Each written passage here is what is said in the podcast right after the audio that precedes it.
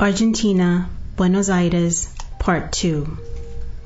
This is the account given by Professor Castañón regarding the Eucharistic miracle that occurred in 1996, still in the parish of St. Mary. On August 15, 1996, a faithful received the consecrated host in his hands to take communion, but he let it inadvertently fall to the ground and thought not to pick it up because it seemed dirty to him. Another person, more pious, noticed what had happened, picked it up, and placed it apart immediately, informing the priest, Father Alejandro Pezet. The priest, following the directives of the church in these circumstances, put the host in a vessel full of water, which he placed in the tabernacle, awaiting that it would dissolve. On August 26, the tabernacle was reopened to get the vessel with the fallen host, and it was observed that it was not dissolved and showed several reddish stains that became larger each day. The priests of the parish went immediately to the Archbishop of Buenos Aires to recount what had happened. It was decided to wait before proceeding with the investigation, and in 1999, after the Archbishop was made aware of the fact that I was performing for free these scientific investigations, he entrusted me to take up the case. On October 6, 1999, I went to Buenos Aires and interviewed the five priests, witnesses of the event, who told me that there had been another consecrated host, which had bled in May of 1992. They had put it in distilled water, which is the worst way to preserve something, and for this I was very concerned.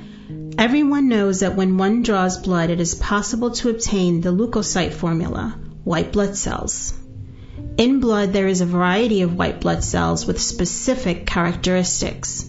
The priests in the first miracle had asked one of their lady parishioners, who was a chemist, to analyze the bleeding host.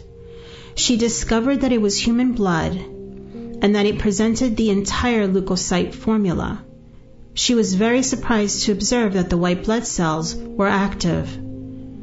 The lady doctor could not, however, do the genetic examination since at the time it was not easy to perform it.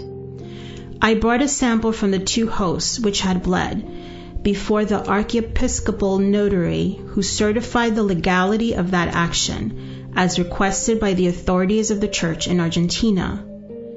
I would like to point out that before inviting me, the then Archbishop of Buenos Aires had already contacted the Holy See to ask for references about me.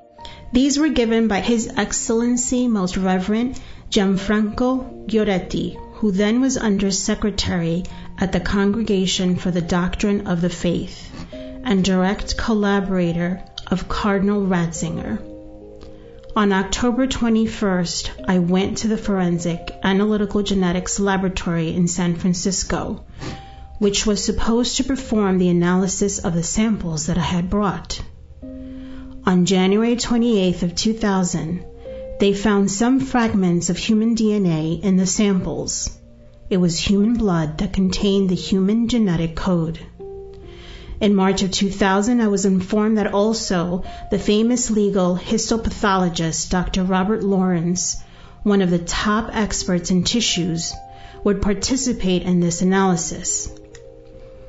I feared for the participation of Dr. Robert Lawrence because this would have required some substantial costs which I would have had to bear myself.